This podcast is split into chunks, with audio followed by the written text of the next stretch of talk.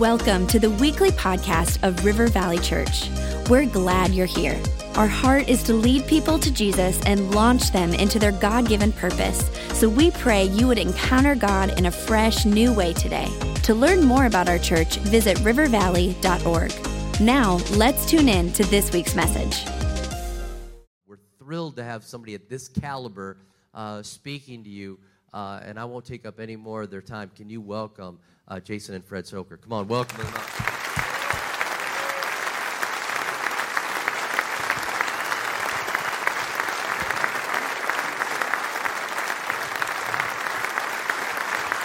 Morning.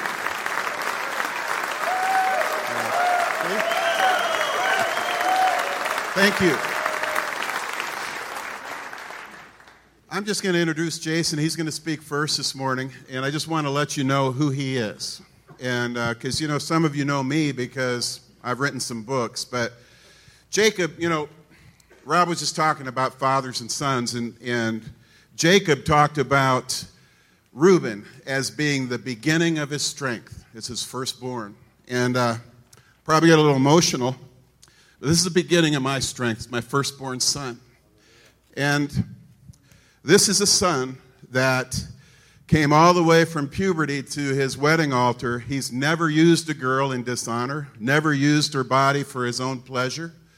Okay? He's, he never he never practiced dating just to kind of get some skills so he'd be ready for his wedding night.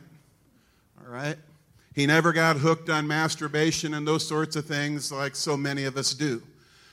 So, when I turn this microphone over to him, I just want you to know this is a true man of God. You may not know him, but he's a greater man than I ever was, even remotely. And uh, I just want to honor him this morning because he's everything that a father could ever want in a son. And so he's going to share some things, some strategies that he used to stay pure through those years. Those strategies he's continuing to use now as a married man. And I just want you to welcome my son.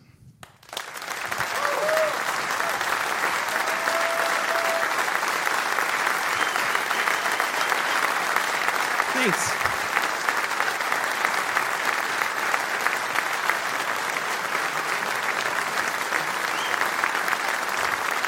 Thank you, guys. Well, like my dad said, uh, my name's Jason. Um, I'm 28 years old. Uh, I'm married, have been married for about five years. Um, I have two daughters.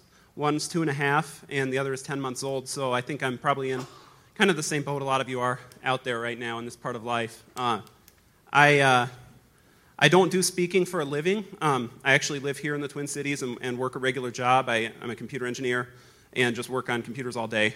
Um, but my, when my dad asked if I would like to come speak at this event, I was really excited to get to come with him uh, because the Lord has done a lot of stuff in my life. And I just want to, it, it's not really a story about me, it's about him. And I just want to tell you some of the things uh, that he's shown me, how he's kind of uh, led my, my life, especially my dating relationship with my wife, Rose, and uh, just show that he's faithful to his promises too, and that obedience really does lead to life and it leads to the best kind of life. Uh, so I'm going to start. I, I, know a lot of you guys out there are married um, and probably aren't necessarily in the dating uh, age group, but I still want to talk about that because I think that there's a lot of uh, lessons that start when you're dating that can be carried forward uh, as you as you get older and as you get married and have kids. Uh, I'm going to start a, in a little bit of an unusual way. I'm going to start at kind of the end of my dating story and then go back to the beginning. And the reason I'd start at the end is because I think, you know, this is a, this is a battle and it is a struggle. And probably the first question a lot of guys have when they look at this is, man, is this worth it? I'm going to have to give stuff up. There's, there are things that are going to be hard. I might, I might be uncool. I might lose some social credibility is it worth it? And I think it helps to look at your end goal first to kind of give you the courage and the hope to really press forward.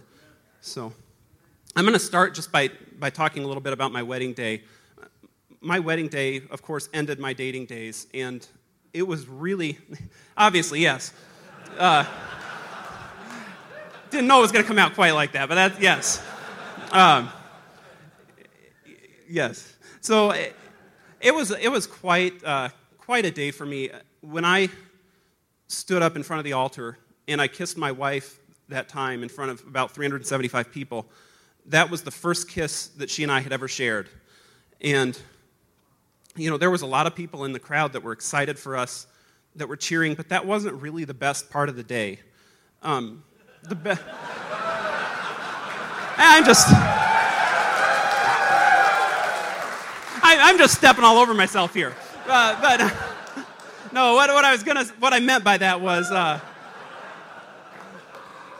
I think, I think the best, probably the best part, uh, and that was good too. But the best part was, uh, she, uh, she told me later that she, um, it, just how much she respected me for the way that I had led her dating, and she had been really hurt by a previous relationship and a previous guy she'd gone out with who pushed her boundaries.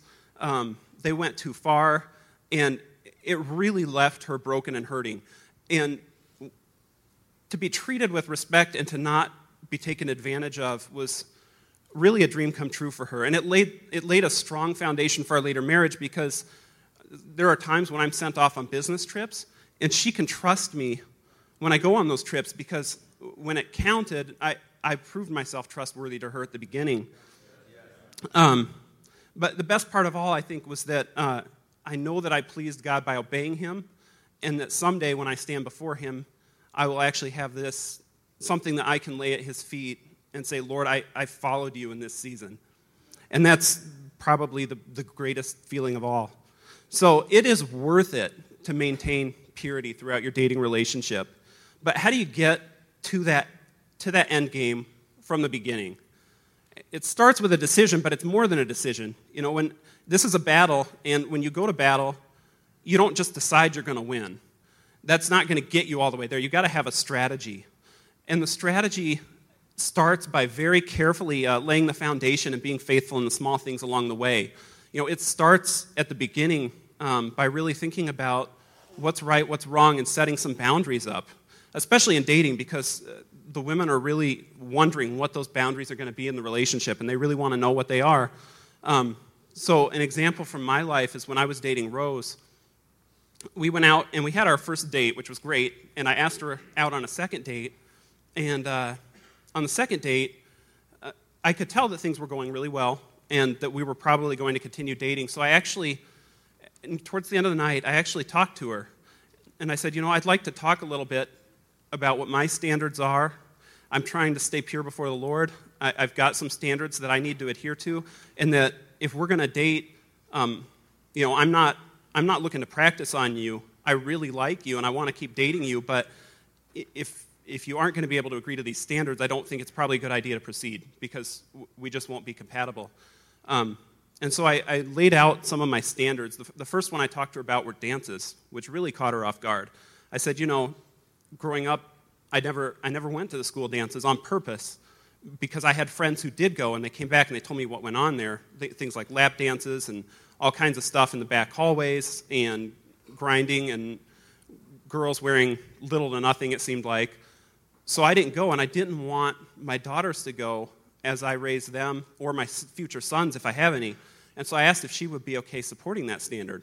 And it caught her a little off guard, but she, did, she said yes. Um, and she's under, and she, she could see and understand once I explained it to her why that's important. Um, the next standard I brought up was movies. I said, you know, there's, there's a lot of movies out there that have, you know, five star ratings. They're considered the best film of the year, but they're full of, of sex and nudity. I said, I can't watch those, and we can't have those in our home. And, and that's something that I, I really want to point out, especially as something that can be, I think, can be carried forward into marriage. You know, a lot of us, we, we, talk about this as being a battle. If you're standing in a battle and some guy's carrying some rusty, old, ugly gun and pointing it at you, you know, you're going you're gonna say, that's not good. You're going to run away from that. You're going you're, you're gonna look at that and you're going to try to get out of the way. Maybe you get shot anyway, but you're going to try to at least get away and you'll acknowledge that's not a good thing. That's kind of how it is, I think, with most pornography, you know, stuff like Playboy and stuff. We look at that almost like an ugly rifle. We know that's dangerous and we're trying to get away from it. But sometimes I think with movies, you know, those, they're called culture, they're called art. You know, people portray those as, as something that's different. It's, it's almost like we went into battle, and instead of a rusty old rifle pointing at us, this guy has an ornate medieval sword, and we go up to that and we go, oh man, look at that thing. That, that is like the perfect classic example of medieval architecture. Oh, there's some jewels in the hilt. Man, this thing is cool. Show me how that works. He says, yeah, I'll show you. And, you know, it's, it's, I really want to challenge the men out here. You know, watching sex on a site that ends with .xxx and watching it in a movie, it does the same things to the eyes and it does the same thing to your heart and to your spirit. It's just wrapped in a prettier package.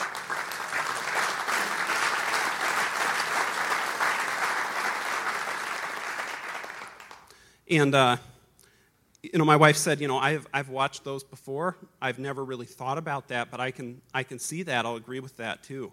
And um, to this, to this day, we still don't watch those kinds of movies or TV shows. Um, and another, another principle, too, and this didn't happen this same night, but this was probably about a week later.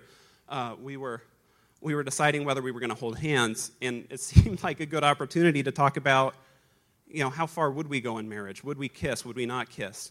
Um, and we both talked about it, and we both ended up agreeing not to kiss, and for, we kind of approached it from different reasons. For my wife, it was she had already had this other relationship with this other guy and was hurting from that. And she she didn't want to give her heart away again. She didn't want because for a woman I, and i don't fully understand this. I mean it's just not necessarily the way i think but to her you know it was such a deep you know the way she had given herself away to that other guy it was such a deep pain that she didn't want to, to even kiss me until she knew for a fact i was her husband and was not going anywhere um, and for me I, I, thought about it on different lines i don't necessarily think it's a sin to to kiss before uh, marriage. And I'm not here to tell you that it is. Um, and I don't, I don't ever tell people that. But I, I, had kind of two reasons where I chose not to anyway, besides the fact that I was honoring her. Um, I thought, I think Josh Harris wrote this in one of his books, and I've always remembered it. He said, You can use your lips for two things kissing or communicating. If you're spending all your time kissing, you aren't getting to know them, and you don't really know who you're marrying necessarily. You, don't, you haven't discussed the big things. You don't know if this is a good match. So, for that reason, I didn't want to kiss. I wanted us to communicate more.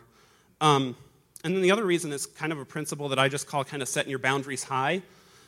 I figured, you know, if you're, if you're hiking around the Grand Canyon, is it really the smartest thing to hike at the very, very edge of the cliff?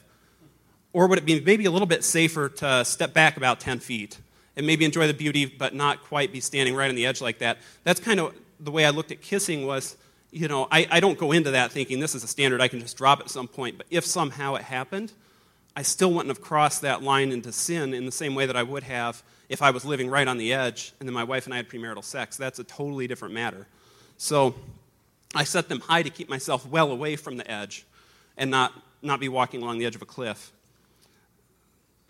And the last thing I want to mention about standards is you might have to reevaluate as you go along with communication and, and honesty you know, my wife and I were, we, have got skywalks in Des Moines, which is where my wife and I were from. Believe it or not, it is a big enough city for skywalks. And uh, we were walking through the skywalks one day, just having fun, and uh, she was holding onto my arm and, you know, just leaning against, leaning against me, like right here, just next to me, just having a great time. And uh, her breast kept rubbing against my arm, and it started to get my engines going. And she didn't think anything of it. She wasn't trying to do anything. But I just said, you know, Rose, I need to just tell you something. I think we need to just have a little bit more distance here because this is, this is going to be a struggle for me. Let's just hold hands. and you know what? Most good Christian women, I think they're going to be happy that you told them that because they aren't out there to make you struggle, but they don't always know. Because the same way I don't understand her, you know, 100%, she doesn't understand me 100%. And she doesn't understand how a guy's mind works. So you're going to have to teach her and help her to see that as you go along. Um, so, kind of to touch on some of the last points here, is this all work and no fun? I mean, is all it is sitting around talking about boundaries and, and just waiting out the days to get married? It, the answer is absolutely not. We had a ton of fun dating. This was how we started the dating. We set the foundations early, but we had a great time. You know, one of the standards, one other standard that we had um, that I think also got added a little later because I hadn't thought about this at all, um, but my parents had mentioned uh, some friends of theirs who had had this standard, which was you don't want to be alone in a house or in a non-private place or you know in a private place together while you're dating or engaged. That's not a good idea. And also from the perspective of even if you don't do anything you know i've had some guys who i deeply respect point out that well if some of your Christian friends or even some non believers see you walking into a dark house together alone, that, may, that doesn't look good. We're, not supposed to have a hint of sexual immorality in our life, and, and I don't want to cause somebody else to stumble, even if I don't do anything. Uh, so, one of our boundaries then was we're not going to be alone together in a house. Well, one, one night we were having a date, and we really wanted to go watch uh, a movie, clean movie we had on uh, VHS, and we were up to that point. Usually, when we wanted to do that, we would just go to one of our parents' houses. They both live in Des Moines, um, but her parents were out of town, so were my parents. So we were thinking about that. We were like, well, it sounds like we can't really do that. But then we thought about it. We were like, no, we can. I was like, we can still have fun, keep our standards high if we're just creative about it. So what we did is we actually went back to my house, opened the garage, lit up all the lights in the garage. The garage faces the street. It's a two-car garage. My dad had left. Uh, my dad had taken the chairs out of his out of his van um, because he. Uh, his, his, other job that he does is he, uh, he actually sells uh, rings and corporate awards to corporations. And so he, uh, he had big boxes in his van, took the seats out. So we just set the seats up, bright lights facing the road. There was a dinner, one of those little dinner table things out there. I just uh, I went inside alone by myself, got the TV, brought it out. My wife stayed in the garage, all lit up, and brought the TV out with the video.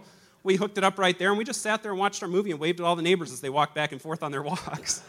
and, and, we had a great night. I mean, that was one of our most fun memories. We enjoyed the movie. We didn't, and, and you know, we weren't we weren't in a non-public place. We were right there for everybody to see. And uh, so this stuff is fun, and God made it that way.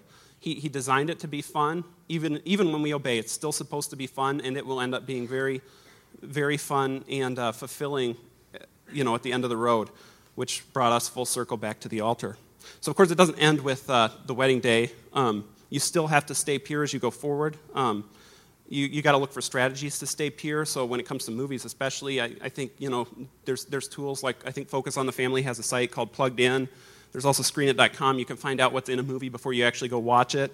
Um, another principle was 1 Corinthians 6.18, flee from sexual immorality. Um, you know, when my wife and I went on our honeymoon, we went to a restaurant, and they had a, a picture of a, of a naked woman hanging over the bar. You know, we never went back to that place. And uh, there was another place in Ohio that was the same. We never went back, even though the food was outstanding, you know, it, because it wasn't, it, it, it wasn't a, an appropriate atmosphere. So ultimately, uh, you can't be pure before marriage and then stop when marriage happens. You got to go the whole way. And uh, to let to talk a little bit more about that, I'm just going to turn over to my dad. Thanks, son.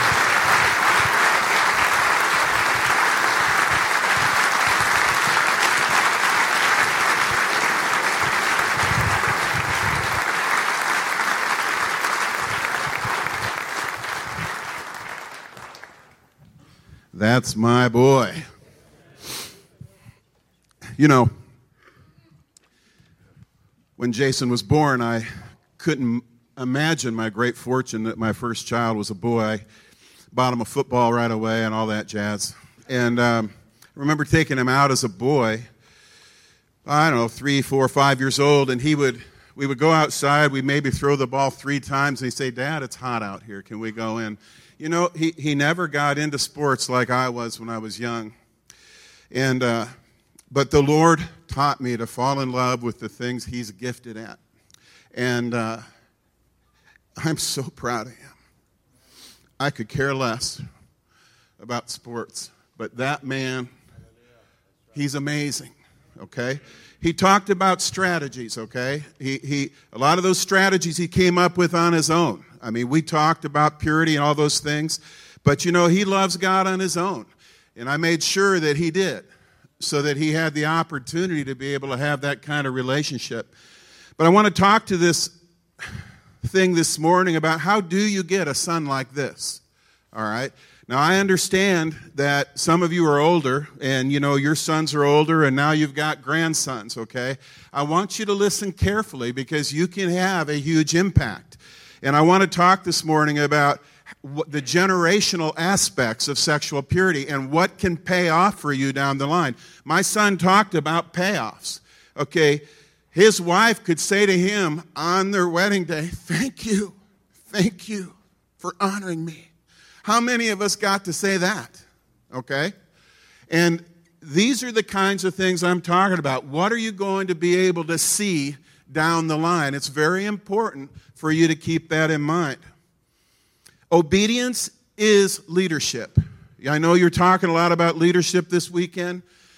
Obedience is everything when it comes to leading your family and to finding a son like this coming behind you. I want to go back for a moment and talk about how obedience fits into this whole process. You heard his story. At the age of 23, he stood at his wedding altar and he's sharing his very first kiss. Let's go back a little bit further to my age, 23. Who was I when I was age 23? I had four girlfriends. I was sleeping regularly with three of them, and I was engaged to be married to two of them. That's who I was. Look what God did in a single generation, one thing. But the other thing is, I want you to understand that there is absolute hope as we move into obedience. God can do anything. Later that year, okay, I'm going to talk about, you know, I'm 23. Later that year, I got saved. Okay. About a year, year and a half later, I got married. Okay. And then about two years after that, I had Jason.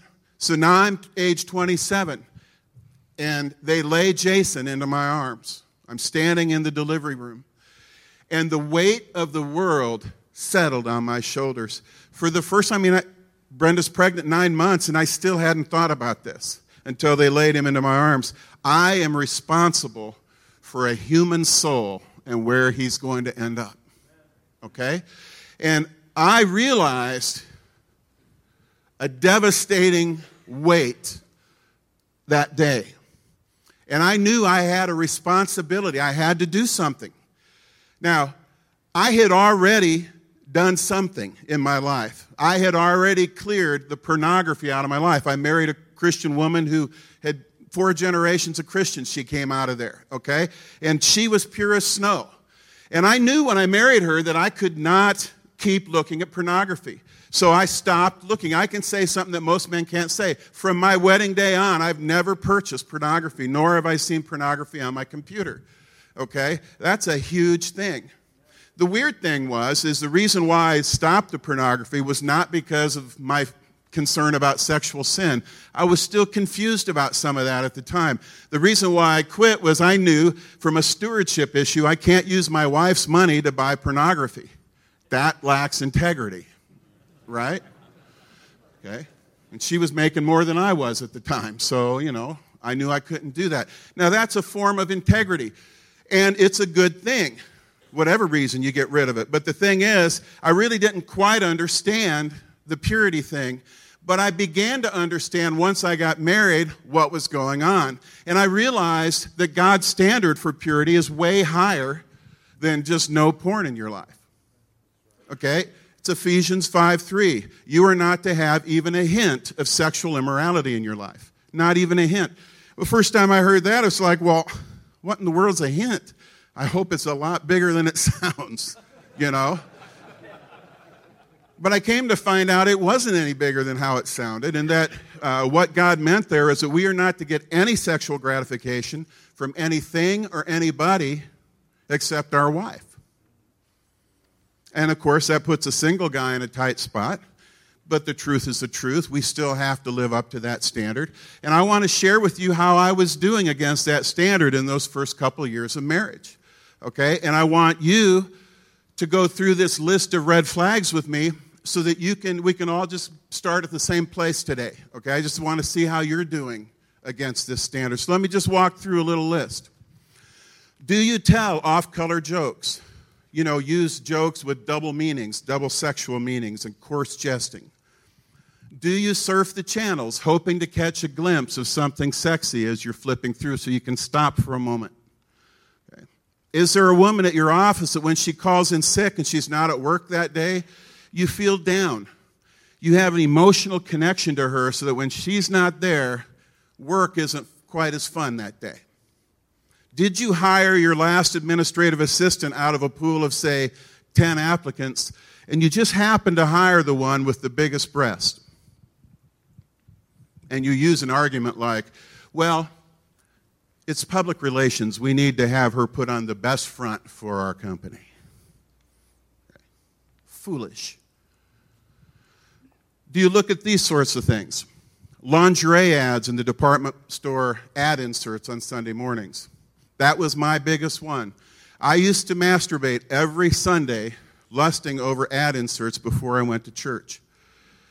That's a sad admission I have to make, and it's really hard to admit that in front of my son. All right? But it's true.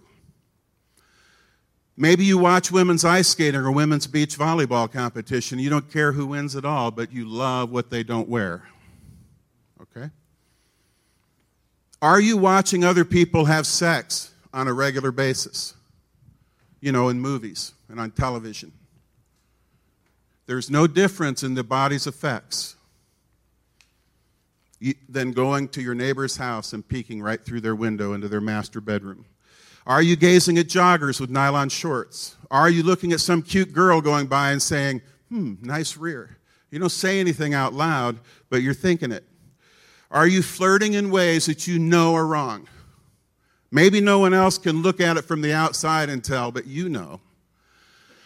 You're fantasizing with the person you're communicating with in the chat rooms. You're communicating with the person of the opposite sex in the chat room, and you know you're past the line. Are you daydreaming about other women in ways that are sexual?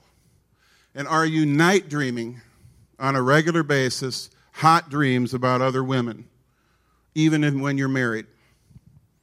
Maybe you're thinking about old girlfriends sexually. I used to during the first two years of marriage. Our marriage was going poorly at the time. I was a poor leader. I was destroying our marriage.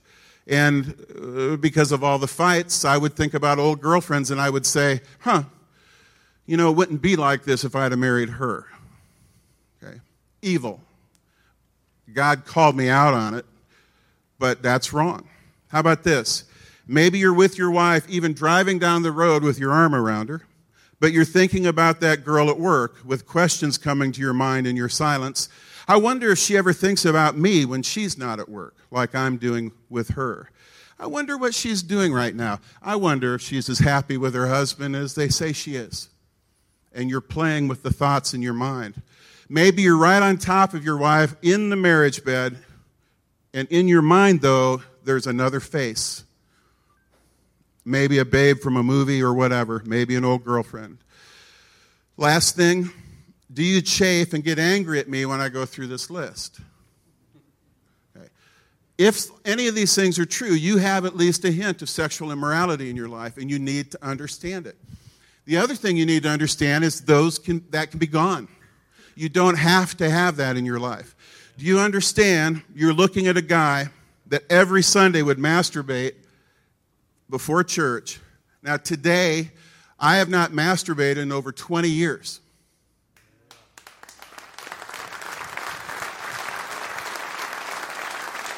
It gets better than that.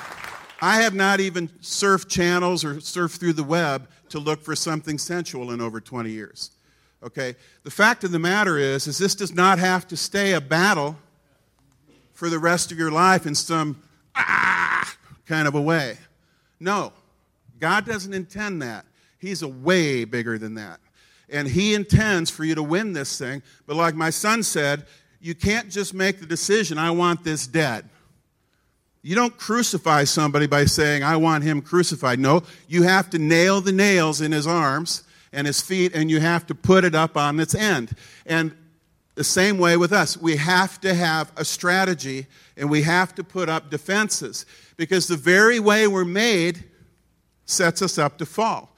Our eyes are built to draw sexual gratification from our environment. And modern science shows us that when we look at something sensual, I'm talking about porn, I'm talking about the girl in the string bikini, that the chemical reactions that happen in the brain are almost identical to the chemical reactions that happen in the brain when you shoot heroin. Does that sound addictive? Absolutely. So if you are watching those movies that Jason's talking about and you're looking at these cultured nude people, all right, it's still going to have that same effect. Your eyes don't know the difference between a breast that's cultured and one that isn't. okay? Your eyes are just going to go, whoop, and your eyes are, scientists describe the eyes as the delivery system, or like the syringe of a needle.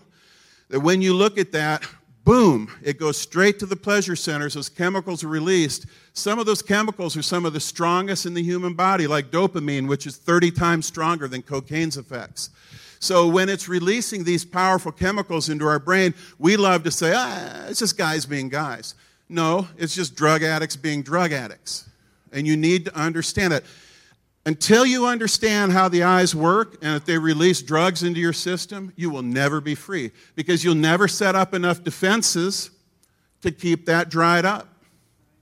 Now, I'm not saying that's the only thing you have to do to be pure, but that's the first thing you have to do to be pure. That's the thing that puts you in a position where you can take the next steps. Now, that's where I was, okay? Masturbating every weekend and all the other things. Okay, I'm thinking about old girlfriends, um, not being true to my wife in my mind at all. And then my son gets laid into my arms, and I'm going, Oh my word. What am I going to do? You see him today, 27, 28 years old. Sorry, son. One of those two.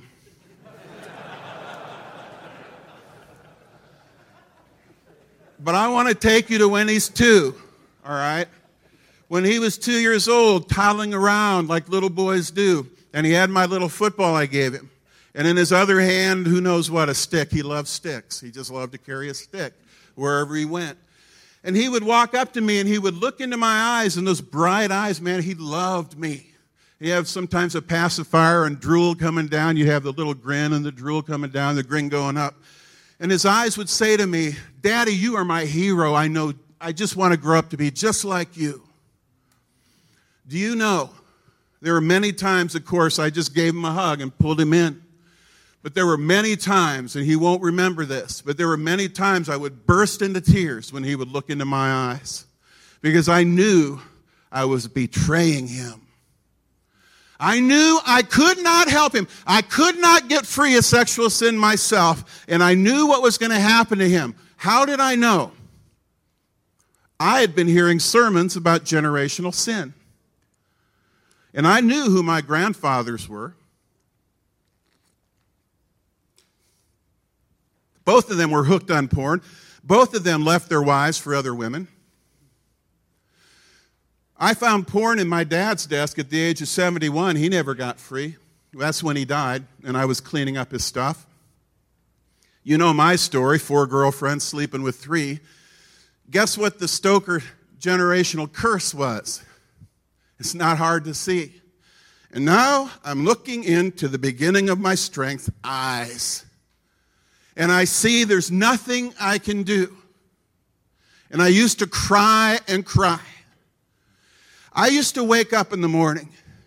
I've always been, Jason can tell you, I've always been the earliest riser in our home. No one wakes up before me. And I used to wake up, and it would still, you know, dawn would be there, and my wife would be sleeping next to me.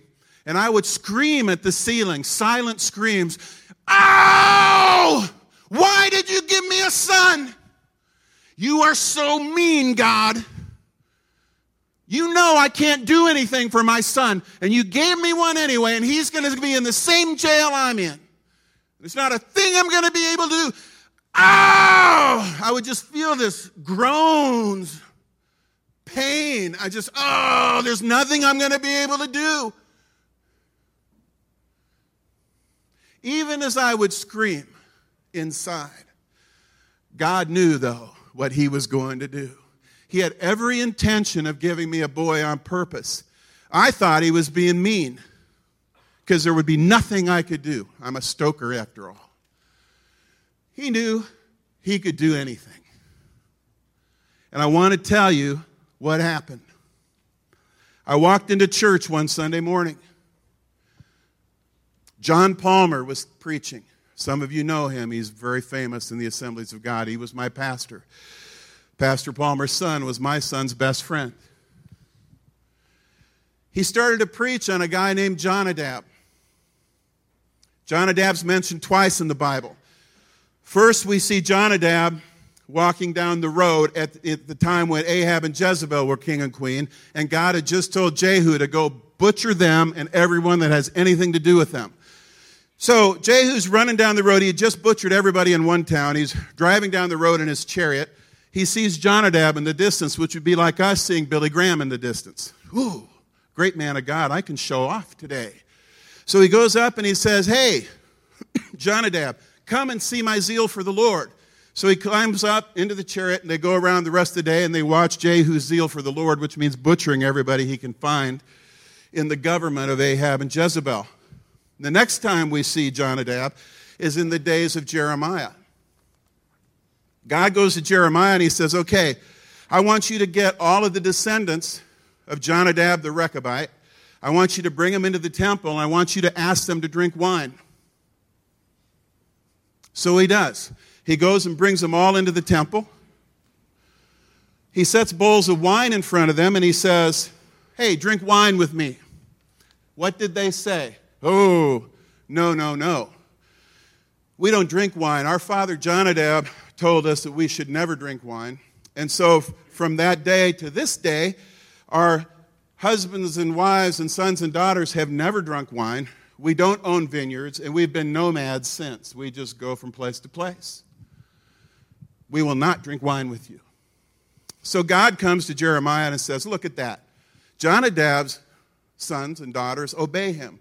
He tells them what to do, and they say, okay, we'll just do it. My people, they don't listen to me. I've sent my prophets, I've done anything I can, and they won't listen to me. Go and tell the people to be like Jonadab and his sons and daughters. Well, that is a great lesson for any, about it, any of us on any day. But that wasn't the thing that hammered me that day. You know what hammered me that day? Pastor John Palmer said this do you know how much time had passed between the days of Jehu and, and Jezebel and Ahab to the day that these sons and daughters were in the temple? He said, 300 years. I remember that hit me like a comet that morning. 300 years? Are you trying to tell me that we can serve as that good of an example that 300 years later, our descendants are still following our example. I was stunned. I mean, I was absolutely, I could, I was just, I mean, I know everybody else kept listening to the sermon. I completely tuned out at that point. I mean, my brain was so spinning because I started to think, could this work with sexual sin? Might it be that I could lead such an example that 300 years from now, my descendants would be saying, Our father Fred said we aren't to look at porn or sensual movies. And from that day to this day, our husbands and wives and sons and daughters, we haven't looked at any of that. We haven't picked up a porn magazine, never seen it on our computers. I was dying. Oh, I could change my family tree. I could be the watershed. Everybody before Fred, they left their wives. My two grandfathers, my dad. Everybody after Fred, the name Stoeker means something entirely different. It doesn't mean mistresses and alcoholism and drunkenness. It means purity, chasing the promises of God, chasing the purposes of God. And it had my heart, man. I mean, my heart was captured, but I hesitated. I hesitated. And you might say to yourself, well, what kind of a doof are you? That's pretty clear. Well, this is the thing. I knew what a battle this was going to be. I don't know how I knew that. I really hadn't tried to fight it that hard before, but I fought it enough to know that it was going to be hard. And so this is what I was thinking. I would fight this battle if I knew my sons would follow me.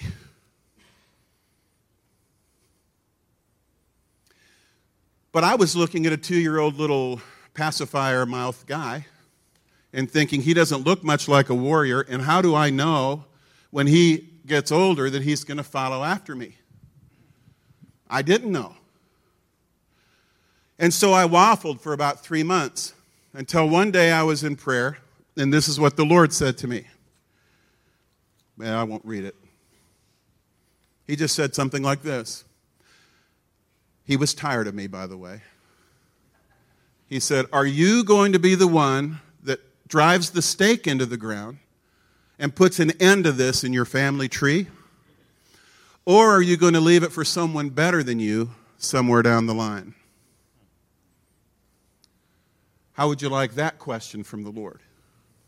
Someone better than me? I burst into tears. What do you mean? There's somebody going to love your purposes more than me? I couldn't stand that thought. And then I thought about him. I'm thinking to myself, if I don't drive the stake in the ground, guess what? God's going to ask him that awful question. And ain't no way I'm going to let God ask him that question. And I said to myself, I'm probably going to lose, but he's not fighting this battle alone. He's the next one out of the gene pool, and he's the next one that question is going to be laid in front of. Not on my watch. Wasn't going to happen. So I began to fight. I had a Merle Hay moment, and you've read the book, you kind of know about it happened right after that. And I, against all odds, I won. And you say to yourself, okay, so what happens? What happens with Jason? Does he follow you? I mean, that was my fear. Does he follow me? Do you want to know something? He did what's very normal for young men to do. He stepped right in to follow me. And you say to yourself, Fred, why do you call that normal? It's very uncommon. Yeah, it's uncommon. But that is the normal rite of passage of young men that are Christian. What's the rite of non Christians? What's the rite of passage for non Christians in this world? Going to bed with a girl, right? Then you can go in the locker room and say, Yeah, I know what it's like. And everybody goes, Right on, baby. Okay? You know what it is. What's the rite of passage for a Christian man? Well, we have to look no further than Jesus Christ, who is our standard of normal, because he is the Word of God incarnate. What was his rite of passage into manhood? Well, we know the story. He went to Jerusalem for the Passover with his parents. When the Passover was over, they all headed home, everybody but Jesus. The parents thought he was with the crew. He got back, they got two, three days down the road, he wasn't with them. So they rushed back to Jerusalem. Oh no, where's Jesus? Where's Jesus? You know, mom's probably going crazy in her head. By the time she sees him, she's nuts. Where have you been? Okay. And what does he say? He was right at the age of manhood in the Jewish culture. What did he say? He said, Did you not know I needed to be about my father's business?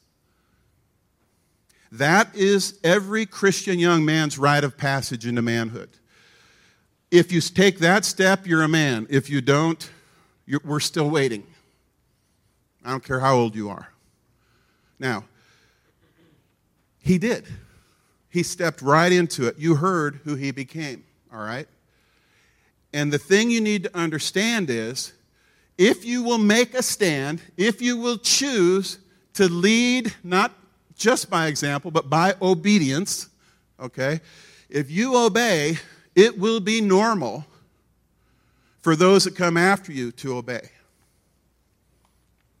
It's not something you have to worry about, just from a practical standpoint. Now, I got to close here, okay? Shoot, Rob, every time I come, I get rolling, and I'm sorry. Okay? I'm going to close this, okay? But this is what you need to understand. The very first practical step you need to make is to rise up, drive the stake in the ground, and say, This far, no farther. My name is now going to mean Jesus' name, and there's going to be nothing separating those two. Okay? It's going to be synonymous. That's number one. Now, number two, you got to talk to your child, you got to talk to your young man. There is a book I have out there called Preparing Your Son for Every Man's Battle. I would love to have an hour to share that with you, okay? But the thing is, I spent time with my son going through books with him. Now, not as many with Jason because I didn't know about this, when he was growing through that. My other three, I've gone through a lot more books with them. But what happens is you're going through books with your kids, it doesn't matter what the book is. It gives you the opportunity to share stories from your own life. Okay, this is how it was. I remember this time with Lisa, or I remember this with Joan, okay? And you are having the opportunity to share the key stories in your life that taught you everything you know. And it's the stories that capture their heart. And as you begin to share those stories with them and share with them and connect with them, two things happens. Number one is they begin to recognize that you know where they live. Okay? Which is very, very important. That means they know they can come and talk to you and you won't laugh at them. When they say, How come when Aaron wears that really tight sweater in science class, those things happen to my body? How do you, how do you ask your dad that if you don't know that your dad knows where you live? I'm sure wasn't going to ask my dad that. He was a national wrestling champion. He's a tough guy. Okay? I didn't think he ever had any weaknesses. You need to make sure your sons understand that you know where they live. The second thing is, it helps you to know that they aren't boys anymore. My son, as I would go through books with him, he would share things with me that were wiser than what I could think of. And he'd be 11 and 12 and 13. And I realized at that time, I was going, man, he, he belongs in the world of men with me already. I can share with him a lot of who I am and who God is. I want you to realize that every step you take today is going to affect generations. I'm not just talking about Jonadab now. Jason talked about his daughters, Hallie and Linnea. In the year 2035, in that thereabouts, they are going to meet the men of their dreams. Because of the decisions I made in the early 1980s, first of all, to save my marriage, and secondly, to fight this battle for purity, they're going to be able to go into marriage believing in marriage, believing it can last, and believing that men can be pure. Okay. That's a 50 year time difference. Already, 50 years later, the impact is going to be felt. And they already exist today on this planet. I can look into their eyes now. I believe that 300 years from now, things are going to be this same way. Okay. And my question to you is the same question that God asked me Are you going to be the one that drives a stake into the ground and stops this mess in your family tree? Or are you going to leave it for someone better than you somewhere down the line?